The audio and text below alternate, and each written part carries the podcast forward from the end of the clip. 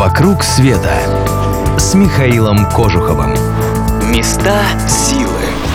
Здравствуйте, с вами Михаил Кожухов. Вы слушаете радио Монте-Карло.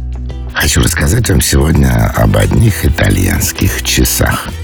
Но начну с мастеров Возрождения. Вот, я сказал это словосочетание, и вы сразу вспомнили Леонардо, Рафаэль, Караваджо. Но Возрождение не только эпоха изящных искусств. Это еще и время, когда люди снова научились лить прозрачное стекло, строить прекрасные корабли и делать часы. Вот как раз тогда и сделали часовую башню у Святого Марка в Венеции. Это архитектурное чудо 15 века возвели по проекту Мауро Кадуччи. Легенды уверяют, что 1 февраля 1499 года, когда часы украсили площадь, Дождь приказал ослепить часовщика, чтобы тот не смог превзойти свой шедевр. Но эта сказка, как известно, сопровождает почти каждое здание той славной эпохи. Решение о строительстве башни приняли в 1490-м, когда старые часы на углу церкви вышли из строя.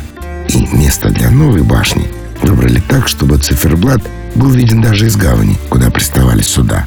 Крышу башни сделали плоской, чтобы расположить на ней композицию из двух фигур мавров, которые отстукивают время, ударяя по колоколу молотами каждые 15 минут.